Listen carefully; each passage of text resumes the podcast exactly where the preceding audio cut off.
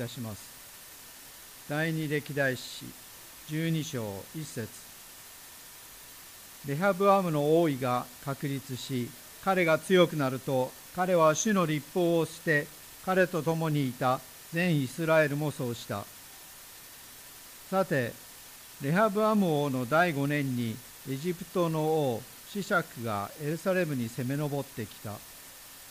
イスラエルが主の信頼を裏切っていたからである。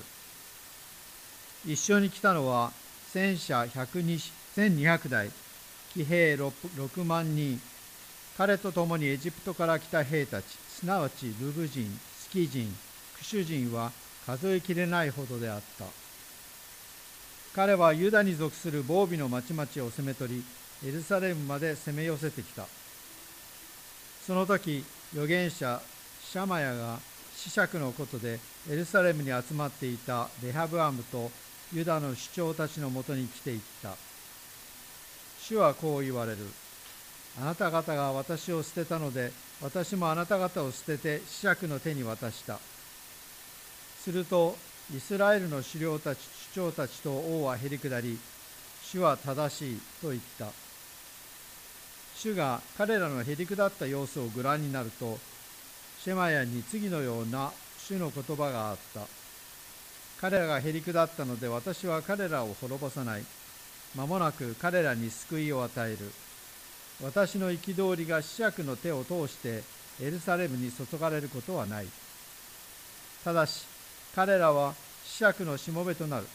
私に仕えることと地の将に仕えることの違いを知るためである。本日は私が求めると主は答えてくださったと題しまして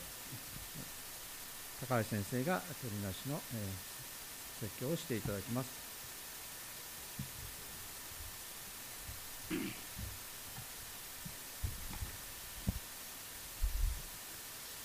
今ですね日本中がコロナウイルスの蔓延に恐れておりますけれども私たちに与えられた命それは永遠の命それは今の命がずっと続くっていうよりは来るべき世の命新しい天と新しい地の命が今から始まっているっていう意味です。復活の命を今から開きているだから私たち自身に関しては命をこの地上の命を失うことを恐れる必要がないというすごいことなんですね。しかもそれは全て神様の選びから始まっています。ところが今日の箇所ではですね3回にわたってあなた方が主を捨てるなら主もあなた方を捨てる。私たちが主を捨てうる。でその時主は私たちを捨てるっていうですねなんか恐ろしい警告が書いてあって私はしょっちゅう神様のことを忘れて主を捨てるわけじゃないんだけどなんていう気持ちになることがあります。そのために主はしばしば私たちに試練を与える。私たちは試練や苦しみに遭う時に自分の力の限界を示されて神様助けてくださいという。そして平穏になるとまた主を忘れてしまう。そういうことの繰り返しがあるんですけれどもでも神様はいつも私たちの帰るのを待っておられる。それはルカ15章に出てくる宝刀息子の例えに明らかです。神様はあえて私たちを試練に遭いまた自業自得で苦しむことを見守っておられることがありますけれども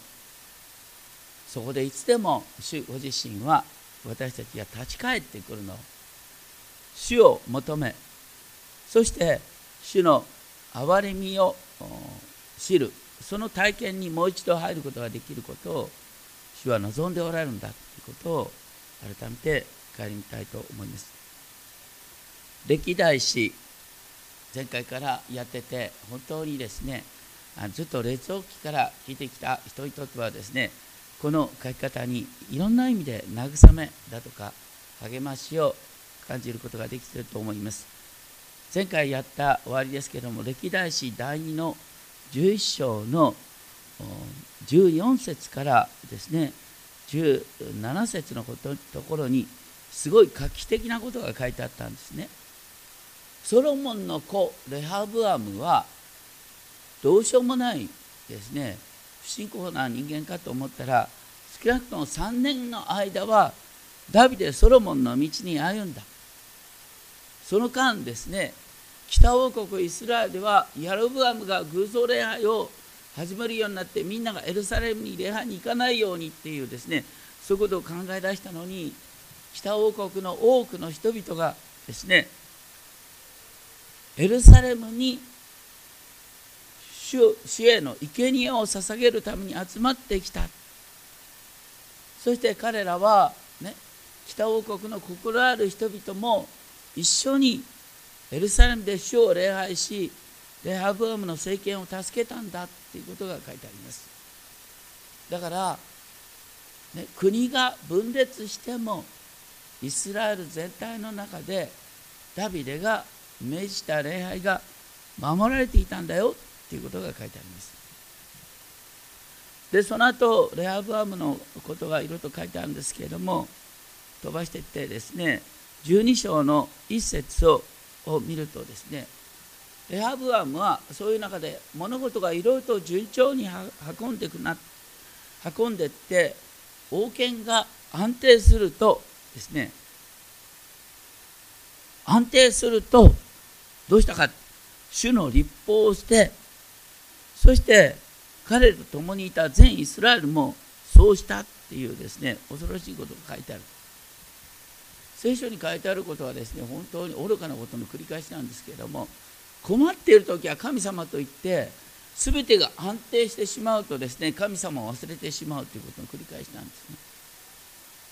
でこの時まさにレハブアームはですね主の立法を捨てたって書いてある。そういう中で起きたことが書いてある。それはエジプトの子爵っていう人がイスラエルを攻めに来たって話なんです。この子爵っていう話はあのね皆さんこう歴史のね高校の教科書なんか見て年表を見るとちゃんと出てくるんですよ。子爵じゃなくてですねエジプト第22王朝の初代王ショシェンク1世というのが出てきてですねこのショシェンク1世がなんとあのそれまでですね弱まっていたエジプトを立て直してそしてイスラエルに攻め上ってきたというふうに書いたんです。これエジプトの記録にも出てくる有名な話なんですね。で実はソロモンがですねえーとえーと、ファラオの娘をねめとってエジプトの関係を一生懸命築いてた頃のエジプト王朝ってのは弱くなってた王朝なんです。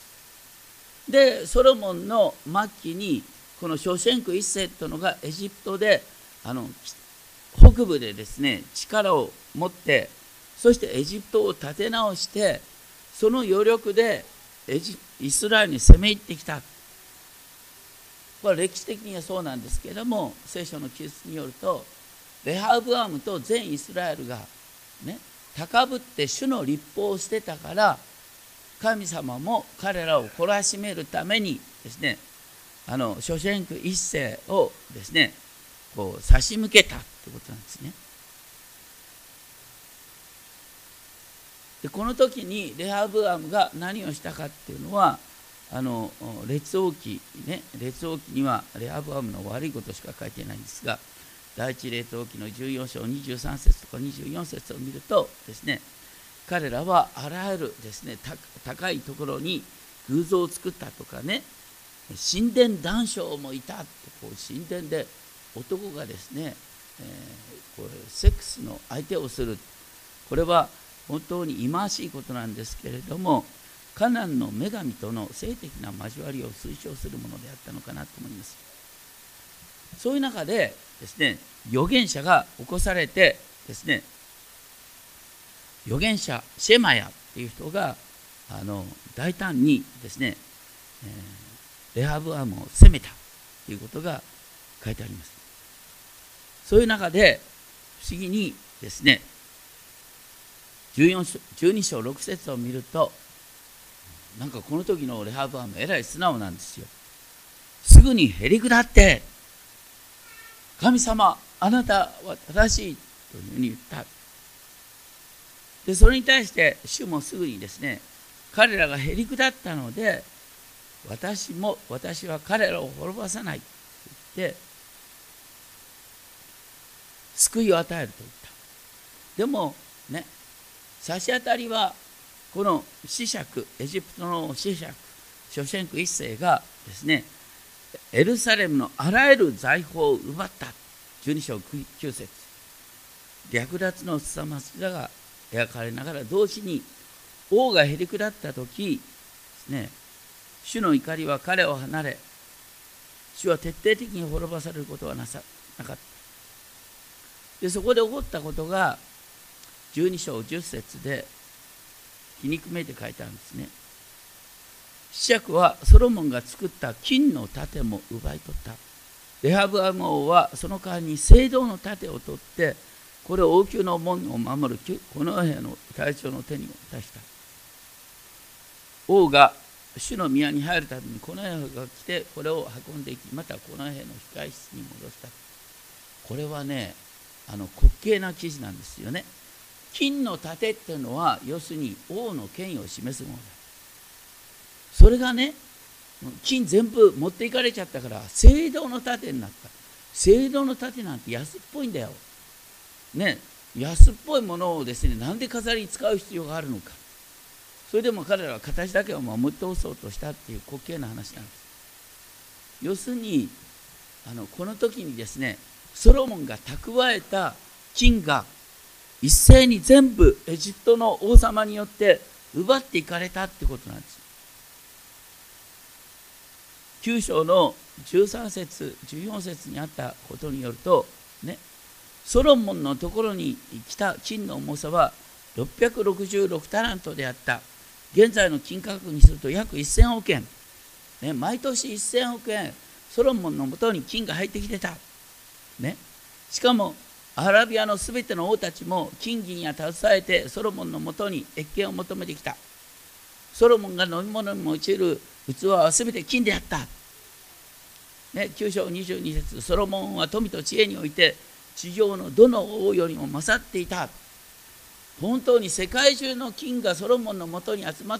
たように書いてあるのにソロモンが死んで5年。ソロモンが死んでたった5年後にその金全部エジプトに持っていかれちゃったの。本当に儚いというかなんでこんなことになんだよ。それはねレハブアムが高ぶってしまって死を求めることをやめてしまったからだって言うんです。でもね考えてみたらソロモンも愚かなんだよ。ね。あの皆さんあのお金持ちになった時に何を考えればいいか。イエス様はこうおっしゃった。ね。不正の富またこの世の富を得た時に何を考えることは友を作ることだ、ね、富は友のために生かすんです。ところがソロモンはねお金がどんどん金が集まってきたのにそれ全部自分のところにね蓄えて、ね、の飲み物になんで金の器を使ってですね喜ぶ必要があるのか。それをもってね税金安くしておけばよかったんですよ。北王国の人々の税金安くしてね集まってきた金をみんなに配ってたら国なんか分裂せずに済んだんですよ。本当に。ソロモンはあんなに知恵があったっていう話なのにいやお金の使い方は何で愚かだったのかなと思いますね。イエス様がおっしゃるようにとにかく富はね友のために使う、ね、ルカ16章9節に書いてある。自分のために不正の富で自分のために友友を作りなさい、ソロモンはそれをしなかったためにもう世界中の富が集まってと思った富が5年経たない5年経ってすぐになくなったということなんです。で13章にはねあのソロモンあこの、ね、やレホブアム本当に名前が混乱するよね。北の王様はヤロブアム南の王様はレホブアム。レホブアムの息子のアビアっていうのが王になった。アビアについては列王記ではあの何もいいこと書いてないんですけれどもねあのダビデに免じてアビアの王権が保たれた程度のことしか書いてないんですが13章の3節から20節でアビアが北王国の王ヤロブアムと戦った様子が書いてある。でもその時ですね13章4節によるとユダ王国の軍隊が精鋭40万に対して北王国が80万と2倍の戦力を持ってた。だから普通で言うとですねレハブアムの間違ったアビアの側に勝ち目はないんですけれどもねそういう中でアビアが一生懸命になってイスラエル軍北王国軍に向かってこう名演説をですね放った。んです素晴らしいことを言って。13章の7節で面白いことにですね。自分の父レハブアムは若くて気が弱かったからねレハブアムはヤルブアムに対抗できなかった。って言ってるんですけどもお父さんの悪口言ってるんじゃなくて要するにそれは13章8節と密接な関係ね。レハブアムはヤルブアムに対抗できなかったけれどもあなた方は今主の王国に対して、ね、北王国ヤロブアムは主の王国に対抗しようとしている。あなた方はね人間と戦おうとしてるんじゃなくて神と戦おうとしてるんだ。あなた方は神に敵対してるんだよっていうことを13章、ね、8節で言ってるわけです。そして一方13章11節のですね後半の部分、ね、私たちは、ね、エルサレムの人々は主への務めを果たしているが北王国の人々は主を捨てたそして13章12節このように訳すことができるんです、見よ頭としての神が私たちと共におられる。私たちの頭は主ご自身なんだ。だからお前たちには勝ち目がないんだよ。そして2倍の兵力に対して戦った時に13章14節ユダはユダの人々南王国の人々は主に叫び求め祭司たちはラッパを吹き鳴らした。そしてユダの人々は時の声を上げた。その時神は打ち破られた。北の王国の軍隊をと書いてあるんですね。だから戦いはもう一気にですねあの決まったんです。ユダの人々は何をしたの？主に叫び求めて時の声を上げた。すると神ご自身がヤロブアムの軍隊を打ち破られた。って書いてある。んですそしてなんとヤロブアム軍80万のうちの50万人が剣に倒れた。そればかりかですね。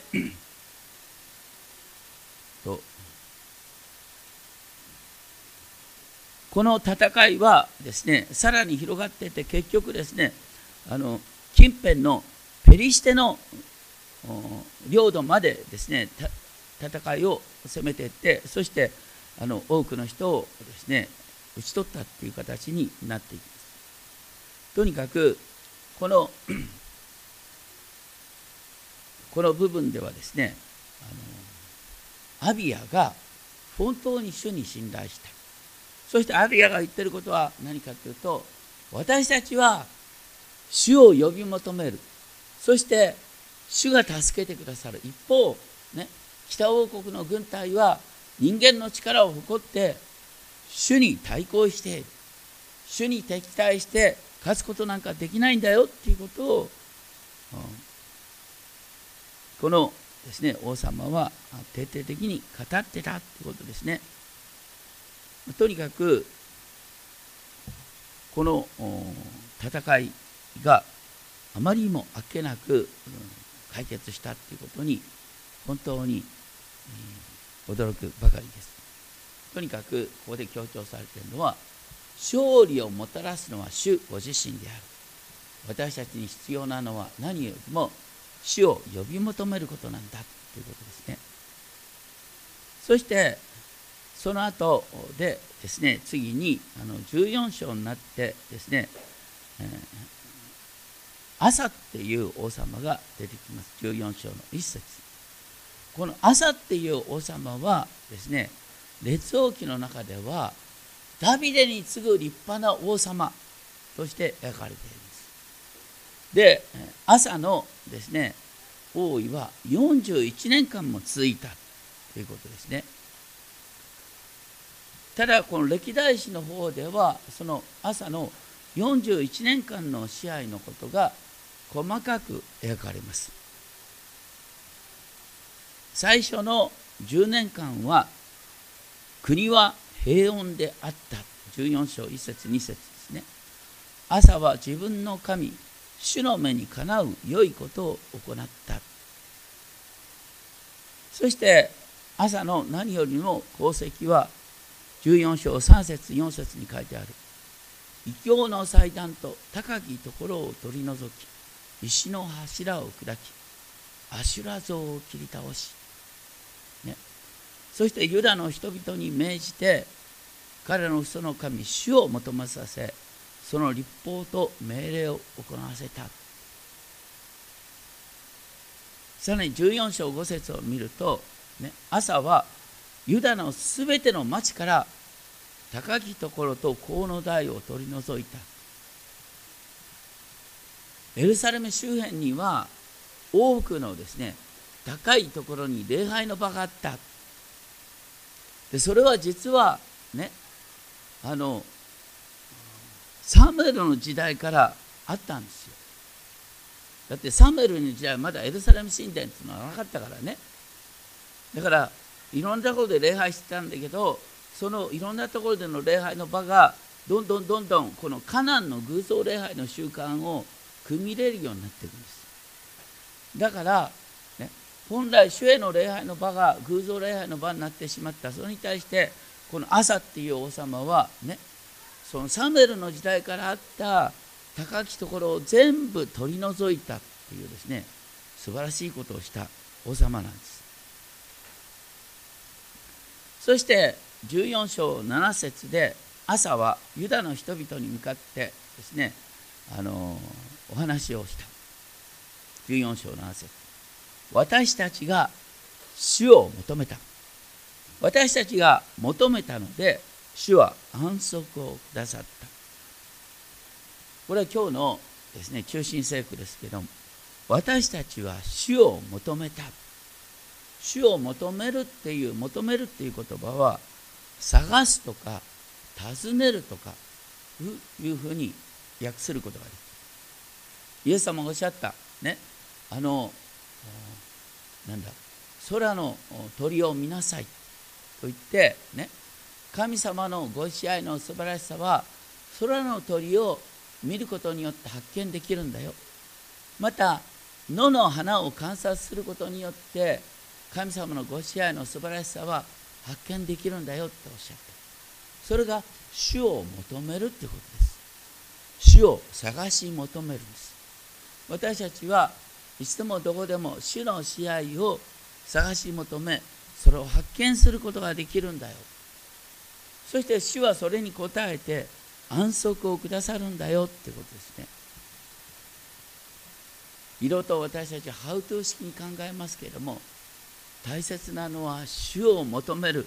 主を探し求めること。そして主がご自身を表してくださいっていう時に主は不思議な形で私たちに平安とか解決を指し示してくださるということですね。そして14章8節からのところでね、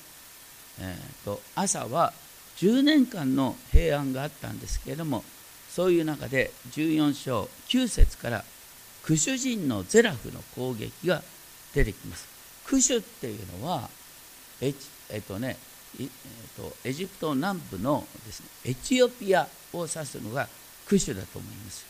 とにかくこの時のエジプト王国は、ね、あのエチオピアにまで至る領領土を持っていた。そのですねエチオピアの将軍ゼラフがですねイスラエルに攻め入った。でその軍勢はあイスラエル軍の2倍の100万の軍勢あった。でそういう中で朝は必死に主を呼び求めた。14章11節。私たちを助けてください。ね。本当に戦いはそれであっけなく済むんですよ。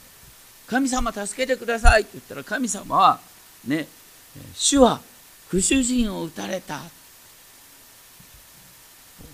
何も難しいことはないんです。信仰生活。困ったら死を助けてください。そしてクシュ人は逃げ去った。ってね。そしてクシュ人が逃げ去ったのを追っかけてって言ったら今度ペリシテの町々をもですねあの占領することができた。14章14節主の恐れがその町々にあったと言ってで15章1節からオベデの子アザレヤに神の霊が望んで朝への言葉が告げられたってことですね。それが15章2節。15章2節は、まあ、今日の話ね。またあのレハブアムヤロブアムとか全然混乱してわけが分かんなくなったなんておっしゃる方いるかもしれないのでこれだけは覚えておいたらいいという単純な箇所としてみんなで一緒に読んでみましょう。15章2節。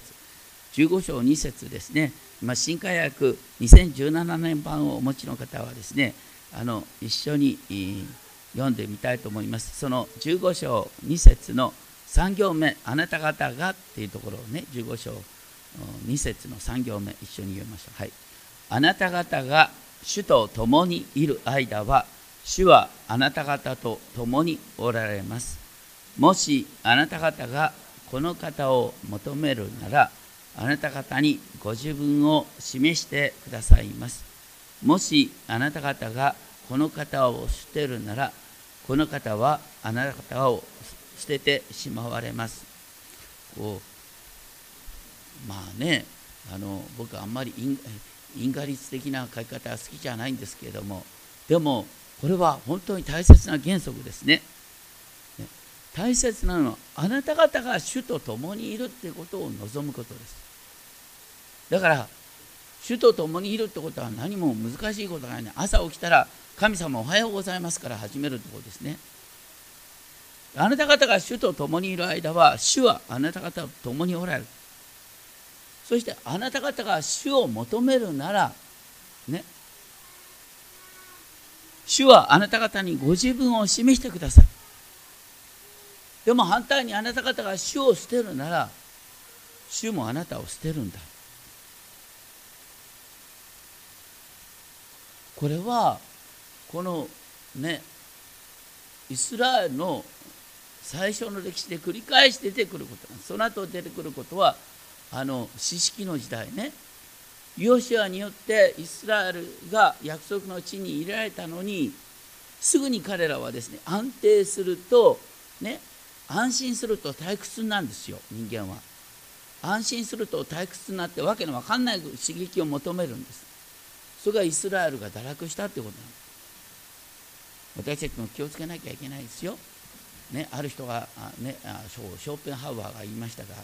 人生っていうのはね苦しみと退屈の間を行ったり来たりする、ね、苦しんでる時は助けてと言って、ね、物事がうまくいきだすと退屈になってですねあの余計な刺激を求めてですね痛い目に遭うってこと、ね、何も難しいこと。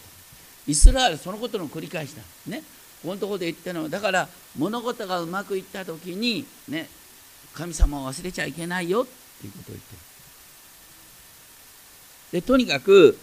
それをですねそのように言った後ですねあのどうしたかっていうと朝のもとでですねあの契約を結んだということなんですね。15章の8節から15節。なんと朝のものですね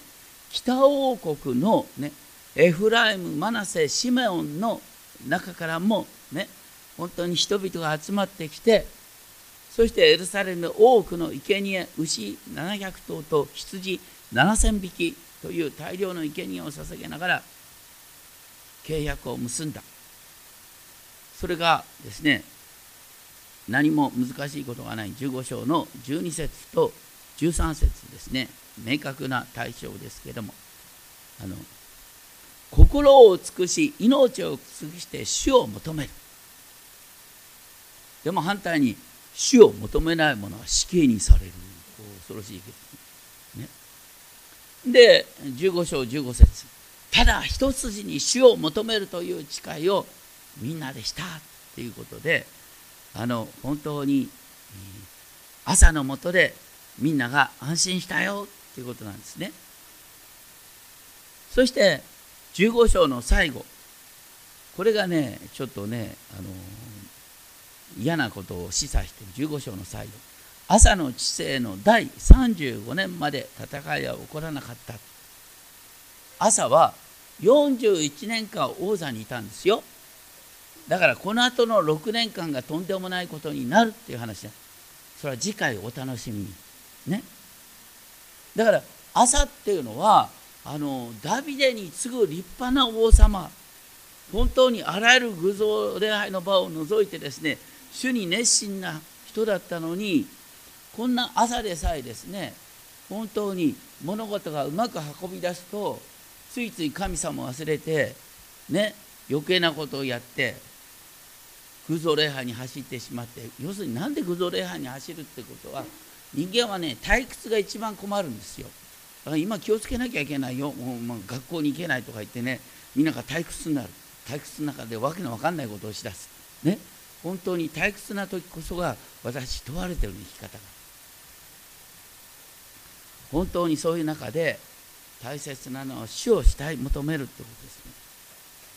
信仰生活いろいろとあるけどもね難しいことはないんです。私が主を求めると主は答えてくださった。ね。詩篇34編4節にありました、まあ、とにかく歴代史に書いてある王様の姿っていうのは列王記よりも描き方がね多面的なんですね。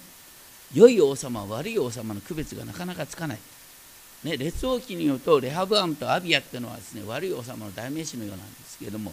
でも歴代史では彼らもですねへりくだって死を求めると死は助けてくださったってことが書いてある。でもねレハブアムのもとでねあの死を求めるのが遅すぎたためにですねあのソロモンが蓄えてたですねもう本当に全世界の富が集まったと思われるエルサレムのものが全部エジプトにねあの盗まれてしまったって話。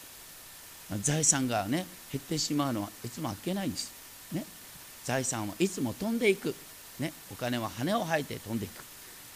でも、ね、その財を本当に人々のために使っていると、ね、いざという時に助けてもらえるんだよ。お金は使うためにある。ですが、まあ、とにかくですね大切なのは本当に傲慢になるとソロモンでさえまた朝でさえ失敗を犯してしまった。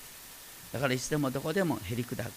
であの今の、ね、南極、ね、本当に困難な時期それは私たちが主の前にへりくだることを教えられている時期であるというふうに私たち覚えて本当にですねこういう時こそ主の前にへりくだりまた適度な感染の、ね、恐れを持ちながら、ね、共に集まってお祈りをし互いのため日本のためにお祈りする。時でありたいと思いますそういう中で主が慈しみ深い方であることを共に覚えることができますお祈りをしましょう天のお父様本当に今困難な時期ですけれども私たちがこういう時こそ主の前にへり下り主を求めていくことができますよう私たちが主と共にいようとする時に主は共にいてくださる私たちが主を求めると主はご自身を表してくださる。私たちが主を捨てると主は私たちを捨てられる。本当に分かりやすい話です。どうかこのような試練の時に本当に一度もどこでも朝起きてからすぐに主に祈ることから全てを始めさせてください。そして互いのために気遣う祈りを起こさせてください。そして私たち感染を恐れるのは当然ですけれども感染を恐れる以上にこういう時こそ本当に困難の中にある人そして試練の中にある人を思いやり互いのための祈りを深めていくことができるようお祈りください。どうかあなたがこの日本をお守りくださいますように。世界をお守りくださいますように。このコロナウイルスに対する対策特にウイルスをやっつける新しい薬の生産が望まれております。どうかあなたがそれを守導いてください。また今政府が次々と出している政策が本当に功を奏することができるようにあなたが守ってください。あなたの御手においだにします。尊き主イエス・キリストの皆によってお願いします。Amen.